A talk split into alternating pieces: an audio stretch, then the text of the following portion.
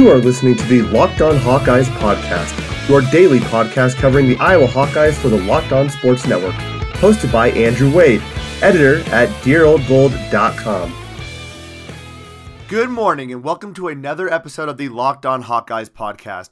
I am your host, Andrew Wade, editor over at DearOldGold.com, and we are bringing you another fantastic show here on this Monday morning. I don't know about you, it's a little gloomy here out in Denver, Colorado, but that's not going to stop us from giving a fantastic show for you today.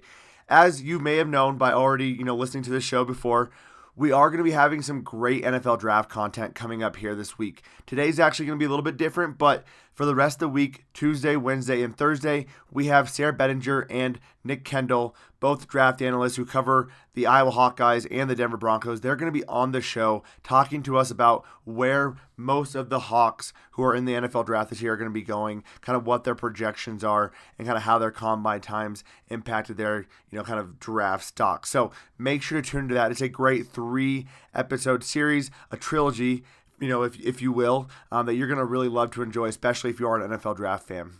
We're also going to be giving a short episode on Friday morning, kind of recapping the first round of the NFL draft, and likely on Saturday morning as well, depending on who is drafted in that second day of the NFL draft. So, lots of great stuff coming on the Locked On Hawkeyes podcast here. My voice is also going to sound a little bit raspy. I do apologize for that as well. I spent the entire weekend in Las Vegas, and so it's uh, not exactly up to speed with how my voice typically is, but the show must go on. And on today's show, we're going to be doing our weekly Hawkeye Roundup on segment number one. On segment number two, we're going to be talking about the Iowa Hawkeyes basketball schedule. And, you know, the Big Ten Conference schedule just got released. Want to talk a little bit about that, some of the games that I think are going to be a little bit difficult, and whether or not that's a very uh, conducive schedule for Iowa doing well this season. And then finally, on segment number three, we're going to be talking about Andrew Francis, who's going to be replacing him on the Iowa Hawkeyes coaching staff. So, lots of great stuff coming here on the Locked On Hawkeyes podcast. Also, if you are tuning in for the first time, I hope you enjoy the show. If you do, make sure to like and subscribe wherever you download this podcast at. And if you are on Twitter, you can follow us at Locked On Iowa. And if you are on Facebook, you can follow us at Locked On Hawkeyes. That will give you the latest updates about what to expect on the Locked On Hawkeyes podcast, if we're having shows, if we're not having shows, and then just some general. We like to do some questions of the day occasionally, so feel free to interact and participate on that as well. Love to get that fan interaction. So let's jump right into it though with our weekly Hawkeye Roundup today. Great weekend for sports in Iowa Hawkeye Athletics. The baseball team closed out another conference series by beating Nebraska two out of three games. That puts them at a 23 and 15 record on the year, a 9 and 6 conference record. Nebraska is ranked 30th, so very big win for the Iowa Hawkeyes. And it's always fun to beat Nebraska because who actually likes Nebraska? Not me. Their first game, though, was interesting. It required a game-winning single with two outs in the bottom of the ninth from Zeb Adreon, um, you know, to, to, take down that game. So a very exciting game. Some of those, you know, sometimes that's a little bit tough to come back from the following day once you have that elation of, of winning on that walk-off hit. But Iowa managed to do that and win again on Tuesday before falling, or sorry, win on Saturday before falling on Sunday 3 to 2. This week, the Hawks have UW Milwaukee on Tuesday at home, and they get a three game away series at Ohio State. So, another opportunity for them to kind of continue to build their lead in the Big Ten Conference. Men's golf had a great weekend as well. They crushed their very own invitational, taking first out of 13 teams, and it was a dominant performance. They set a new school record in the tournament by 24 strokes with a negative 43 they it was you know they it was their first tournament victory since 2015 and their first Hawkeye Invitational victory since 2014. They also managed to beat number 30 Illinois by six strokes and number 31 Kansas by 30 strokes. So again, a very dominant performance um, by the men's golf team. So great job, y'all. Gymnastics wise, um, their season is now officially over, and three Hawks claimed All American honors. Jake Pradarzin got fifth place in the parallel bars. He's a senior, and he took home All American honors.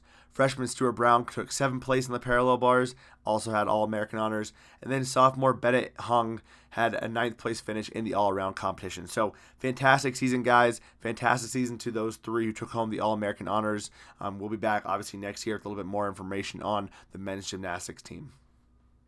Tennis also had a great weekend, and you, are kind of sensing the theme here. The, the the teams really did well this year, or did well this weekend. The tennis team went 17 and nine, or sorry, is excuse me, is 17 and nine after this fantastic weekend. They beat Michigan State. Um, they also beat number 19 Michigan 4 to one, and they beat Illinois State 6 to one. That wrapped up their regular season matches. They now have the Big Ten championships this week in Ann Arbor. Their first matchup is going to be against Nebraska, so we'll keep you posted on how the tennis team does this weekend. Track and field wise, Drake Relays is coming up for both the men's and the women's team. If you have never been to the Drake Relays, make sure you do go. It is a fantastic environment, a fantastic experience, lots of fun there, and lots of good food in the surrounding area. So, if you do like track and field, make sure to try to attend the Drake Relays. A great time for all. Um, on a little bit more of a downer note, the the women's golf team finished their season out. They placed 12th out of 14 teams on Friday's Big Ten championships and 14th out of 14 on Sundays. Saturday's meet was canceled. Rowing wise, the women's uh, double duel against Harvard and Brown was also canceled. They now have the Longhorn Invitational coming up this weekend. The softball team dropped a game to Drake and then dropped two more on the road to Rutgers. They are now 17 and 24. They get a doubleheader against Nebraska this Wednesday and a three game series against Minnesota this weekend. And women's tennis lost to Wisconsin and Minnesota this weekend to bring their overall record to 12 and 11. They are now preparing for the Big Ten championships this weekend. And that'll do it with our weekly Hawkeye roundup. Again, pretty great weekend overall, especially for the men's teams. Uh, women's teams had a little bit of issues with the weather, obviously, but they persevered. Um, lots of great stuff coming up, a lot of seasons wrapping up. So we'll be keeping you posted right here on the Locked On Hawkeyes podcast. And that'll do it for segment number one. We're going to come back after a few minutes um, once we give you a few messages from our sponsors. March Madness is right around the corner. If you want to win your office pool, you need to stay caught up with all the college basketball action with the Locked On College Basketball Podcast. Every Monday, Andy Patton and Isaac Shade recap the biggest stories in college basketball, keep you up to date on the NCAA tournament bubble, and get you ready for the upcoming week of games. From the Big East to the Mountain West and everywhere in between, Andy and Isaac have college hoops covered on the Locked On College Basketball Podcast. Available on YouTube and wherever you get podcasts. Part of the Locked On Podcast Network. Your team every day. All right, we are back with segment number two, and we're going to be talking a little bit about the basketball schedule review, mostly because the Big Ten came out with their conference you know pairings and I want to talk to you about kind of what I thought about those matchups. So, we don't know exactly when the matchups are going to be. We don't know kind of where or you know, we know where, sorry, but we don't know when they're going to be. So there's a lot of things that could change based off the scheduling, right? You don't want to get Michigan State, Michigan and, you know, uh, Wisconsin back to back to back. That's a little bit tough, tougher of a gauntlet. But for right now, we do know who the home away and home and away pairings are going to be. And I would say it's kind of a mixed bag. I'm not overly happy with kind of how it broke down, but just to give you kind of a, an outline of what actually happened, Iowa has a home only series against Ohio State, Rutgers, and Wisconsin. They get away only games against Indiana, Michigan State, and Northwestern. And they have a home and away doubleheader against Illinois, Maryland, Michigan, Minnesota, Nebraska, Penn State, and Purdue. If I had my pick, of who Iowa only had to play at home, I would say Michigan State, Michigan, and probably Wisconsin. All right, so I think those are going to be three of the better teams in the M- or three of the better teams in the Big Ten next year, especially depending on how some of the graduations shake out this year and who's actually going to be you know, going to the NBA draft as well after, you know, who's declared early. A lot of players have a couple guys from Maryland, you know, so a couple guys from Minnesota, or yeah, Minnesota, Michigan State, and Michigan as well. Indiana's losing Romeo Langford. Ohio State's losing Kaleb Wesson. So a lot of guys leaving, but I would say if I had to pick my best home series, it'd be Michigan State, Michigan, and Wisconsin. Those teams are very good and very good at home. So you want to get them at your home court. As far as away games go, Iowa has Indiana, Michigan State, and Northwestern. I would say that's pretty darn brutal. Indiana's Assembly Hall is one of the toughest places to play in the con- you know the country. Indiana is not exactly going to be a great team next year, but still, Assembly Hall is not an easy place to play. Michigan State is never easy. Iowa, to be honest, just sucks there, so that's not an ideal spot either. Um, in their career, or sorry, in the last 20 years, Iowa is one in 14 against Michigan State at Michigan State And then Northwestern as well, not exactly an easy game for Iowa. They are just five and ten at Northwestern this century. Um, you know, so not exactly your ideal matchups going on the road. And then home and away, obviously getting Illinois, Maryland, Michigan, Minnesota, Nebraska, Penn State, and Purdue. Not much we can do about there. Obviously, I'd rather you know not see Michigan on there twice. Um, Nebraska might be a little better now with Fred Hoiberg back. Um, Penn State's probably not going to be as good with Lamar Stevens declaring for the NBA draft. Maryland kind of depends. They still have five star freshman Jalen Smith. Illinois is a young, talented team that could do some damage. And Michigan always reloads. Minnesota's team will be interesting, but you really can't out, can't count out a Pitino. And then Purdue, um, and as we saw this year, they weren't expected to be anything special. Um, Carson Edwards really led them. It'll depend on how well he does and if if he actually comes back from the NBA draft, whether or not um, that team will be good this year. So it'll be interesting to see. Obviously, you know, Fran McCaffery said their schedule is going to be a lot tougher this season. And it appears that, you know, their the conference schedule is going to be tough as well. I mean, not exactly the easiest slate of games. Um, as you can expect, though, the Big Ten is tough in general, so it doesn't really matter. You're going to get a tough game night in and night out. Um, and I think in an ideal world, the Hawks could go maybe 13 and 7, 14 and 6. I mean, that would be that would be outstanding for them in the conference this year, um, just with how tough those games are. Anything above 14 wins, I think, is just huge for them. Um, in their non conference schedule, they have another tough slate of games as well. Um, playing in the Las Vegas Invitational, they are getting Creighton first and likely Texas Tech, which is another top you know favorite for the NCAA title next year. So great game there. They also get a away game or a neutral court game, excuse me, against Cincinnati, which will be fun um, in Chicago. So um, the Hawks are definitely putting together a tougher schedule. I think they learned from this past season. Um, the Big Ten schedule they don't really have any control over, but still there's going to be some tough games. Not exactly the best slate of home, away, and and you know one in one games that they have. So um, that'll do it for segment number two. We're going to be talking about this schedule a lot more coming up, especially once we get the full kind of release schedule of what days they're playing and all that type of stuff, because that does impact those things as well. So stay tuned for segment number three. We're going to be talking about possible replacements for Andrew Francis within the Iowa basketball program, but we do have a few messages from our sponsors. So we'll be back in just a few minutes.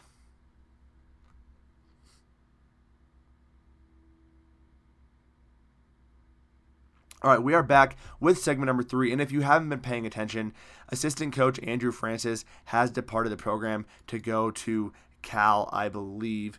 Um, so he is gone. I mean that you know that does suck for the Hawks to to put it bluntly. Um, he was a big part of that program. He did a really great job of helping with game planning, especially recruiting as well, um, and kind of being that you know voice of reason on the bench. He's been with Fran McCaffery for 12 years. He started with him at Siena.